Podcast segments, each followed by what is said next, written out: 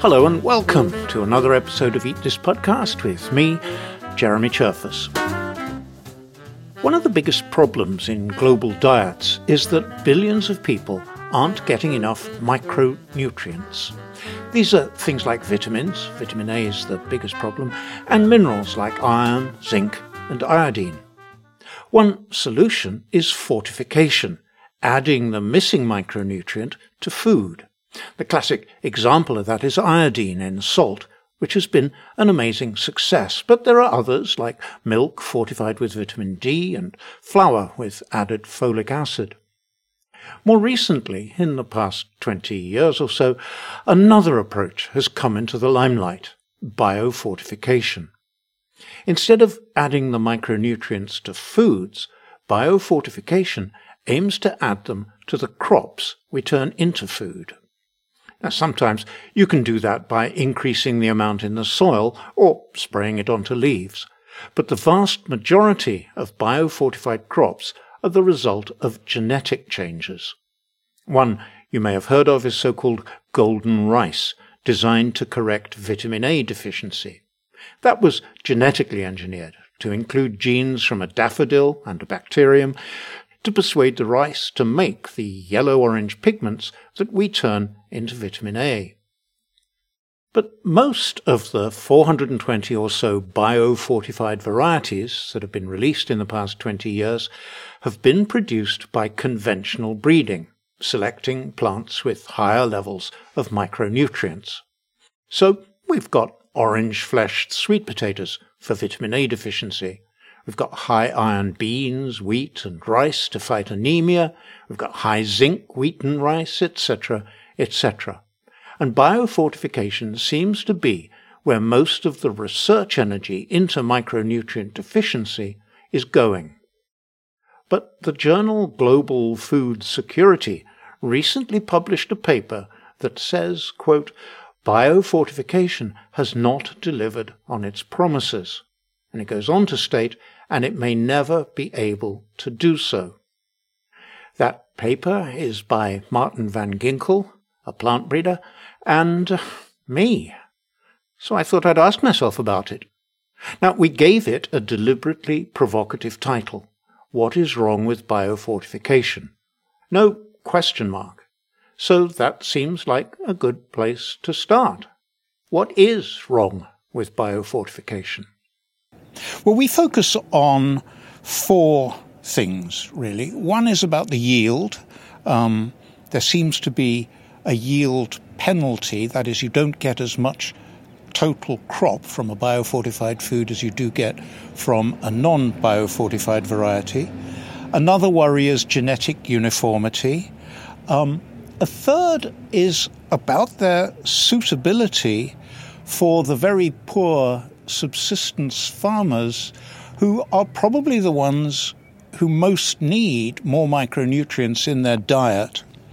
And, and finally, there's, there's almost no evidence that it actually works, that it actually improves the health and, and well being of the people who eat biofortified foods. In fact, it's, it's really strange. To, it's really difficult to find evidence that it works. All right, let's start then with, with yield. I mean, surely breeders take that into account. Yeah, you'd think so, and, and yes and no. Um, there are a couple of things, though. Uh, one is the sort of the th- a theoretical limit to how much the plant can put into the part that we eat. And, and there's some good evidence that the more micronutrients go in, the lower the yield. Or to put it another way, with a higher yield, you actually get less of whatever it is you're looking for. So, rice, for example, if you get a higher yield, um, you get less zinc in each grain of rice. And, and the same is true for beta carotene and yield in cassava, in maize, and in sweet potato. The more is in the crop, the lower the total yield. So, a, a biofortified crop is likely to be lower in macronutrients, in the, in the calories that, that you really need from them. But more to the point, when breeders say that their biofortified variety is provides a good yield, quite often they're checking against out of date varieties that are not even being grown much anymore. Hang on a minute. What, what, do, you, what do you mean by that? Well, um, when you want to release a new commercial variety, in many, many countries, uh, you have to prove its value. You have to show that it's better than existing current popular varieties. And my colleague, Maarten van Ginkel, who is a breeder, he looked through loads of examples of this. Uh, for example, he looked at wheat. So you've got high zinc and high iron biofortified varieties of wheat now, and the yield of those is 82% for zinc and 72% for iron of the check variety which was released over a decade ago in, in 2011. Okay, so if you make a normal assumption that breeding progress in yield is somewhere between half a percent and 1% a year, then over the course of about 10 years, the best wheat could be 5 to 10% better than the check variety. So rather than 80% and 70%, those varieties are really only yielding 70% or 60% of the highest yielding modern varieties. Now, that's hardly a high yielding variety. And you get similar results for rice, where the um, biofortified varieties are 20 to 30% lower than the best varieties. Um, orange fleshed sweet potato is even worse, with only around half the yield of the variety that they check against, and that variety was released back in 1989. So how, who knows how much better the, the modern varieties of unbiofortified sweet potato really are. But the real concern, I mean, you know, this is sort of number crunching and nitpicking, but the real concern is that farmers who say, oh, yeah, okay, I'll adopt a biofortified variety, they may not appreciate that their yields overall will drop. And so now, in addition to a micronutrient deficiency, you possibly have a macronutrient deficiency where they just don't have enough food. Okay, so you've made a pretty good case against biofortification, but what are the alternatives? Well, I mean, I think it's absolutely true that biofortification can increase the quality of the food. There's no doubt about that, that you can raise the levels of micronutrients. Maybe not as much as they claim, maybe it's not as sustainable as that, but you can do that. But it, it does reduce the quantity of food. If, on the other hand, breeding staple crops for yield, um, I mean, these are the crops that supply supply us with most of the energy we need. If you focus on breeding staple crops for yield, that means supplying the energy we need will, will need less land. And that land you could then use to grow fruit and vegetables, um, which, if, if you can get people to eat them, um, could supply even better nutrition than the one to however many micronutrients you, you manage to bio, get into the crops by biofortification. So, yeah, I mean, breeding is great. Um, we need to increase the yield of staples. So let's do that. Let's focus on increasing the yield of staples and looking to other foods to supply the missing micronutrients. Okay, yeah, but surely, I mean, surely scientists can overcome all the technical objections. Well, maybe they can, but they haven't so far. And there are other problems. I mentioned genetic uniformity. Um, when you look at conventional breeding, it, it's a time consuming and it's a game of numbers. The more offspring you look at, the better the chances of finding the kind of changes that you're looking for. And there's a there's a, an approach. It's not that new anymore called marker assisted selection, um, a really important breeding advance because it allows you to screen rapidly many, many more offspring. Because what you do is you look at the you look at the DNA of the offspring, and you can do it, you know, for a seedling that's just a couple of days old, and you say, okay, has this got the gene that I'm looking for that will increase whatever it is you're looking to increase? Um, and that, that, as I say, that's great. It speeds things up enormously, but it it tends to make breeders focus on just a few genes that they know will increase the amount of micronutrients. And so you've got lots and lots of what look like different varieties offering, say, high iron beans or, or, or high zinc wheat or high iron wheat. They look different, but actually they only have a few specific genes for whatever the micronutrient is. And, and that kind of uniformity makes varieties susceptible to pests and diseases. Um, I mean, the classic example of this is southern corn blight. Um, breeders discovered a, um, um, a, variant called cytoplasmic male sterility, which is very useful when you're breeding two different parental lines of maize, um, corn, to make hybrids, um, because it means that you don't have to employ teenage kids to go through the rows removing the male um, anthers uh, from one of your parents so that you don't get cross fertilization. Anyway, um, CMS, cytoplasmic male sterility, resulted in all the varieties being susceptible to this disease called southern corn blight. And as a result, in, in America in the early 70s, corn farmers, maize farmers, lost half of their harvest in some places. Um, okay, I, you know, we don't know that focusing on a few um, a few genes for, for high micronutrient levels um, will will have a bad impact. But but is it is it worth the risk, given all the other problems that biofortification has? I don't think so. Yeah, I take your point, but surely farmers can protect themselves with modern pesticides and fungicides. Yeah, sure they can if they're wealthy. And, and that's a really important point. Who are these biofortified varieties for? I mean, who, who do they benefit? Um, most of them probably require commercial production. So, will the farmers who really need these, who could grow them for themselves, will they be able to afford the seed? Um, will they able to buy this? Will they be able to buy biofortified varieties in the market.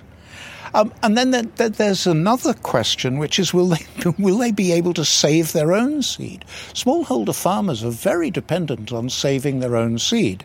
And if you take a trait like beta carotene, um, pre- precursors for vitamin A, that's visible. I mean, you know, it's orange, yellow, or it isn't.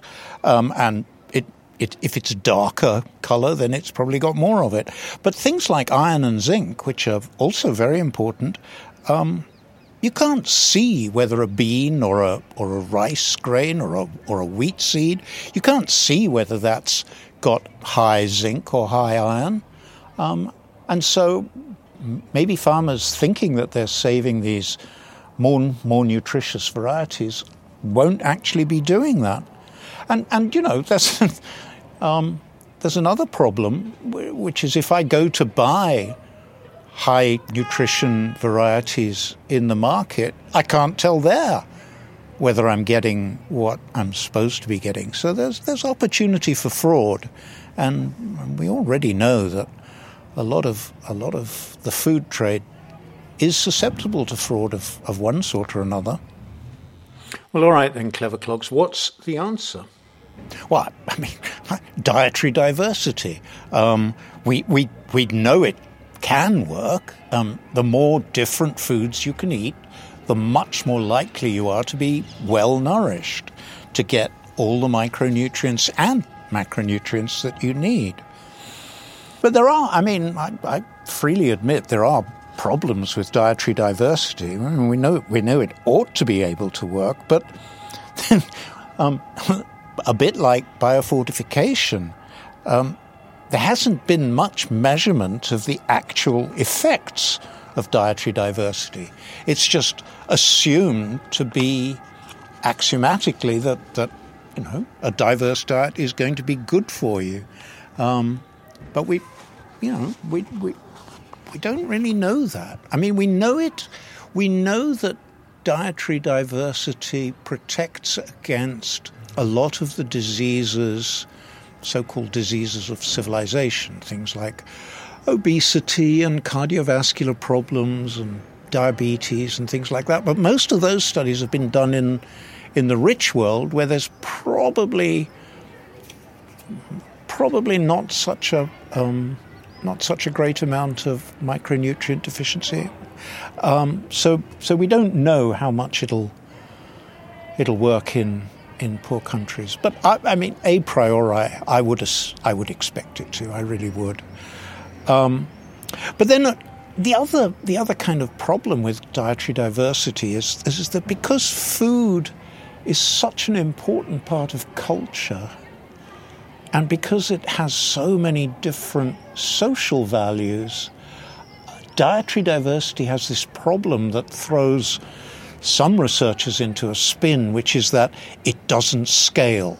In other words, you can't take something that works for poorer households in Rwanda and assume that if you take the same procedures to a poor family in Bangladesh or uh, Peru or wherever, that it'll work. So, I mean, a lot of these big programs are kind of based on the idea that, well, if we biofortify something, um, we can get people to eat it wherever they are because, I mean, you know, any rice eating culture is going to eat high iron rice. Um, with with dietary diversity, it takes it takes real work. Okay, it takes real work. Why hasn't that work been done? I I don't. I really don't know. I mean, you'd think it would be important. Um, my suspicion is that biofortification is is really just very attractive as what looks like a simple solution to a very difficult and and complex problem. I mean, we know in our paper, we, we kind of go through as much as we can how, how much money has been spent on biofortification, and it's at least $500 million over the past 20 years or so. And that's almost certainly an underestimate.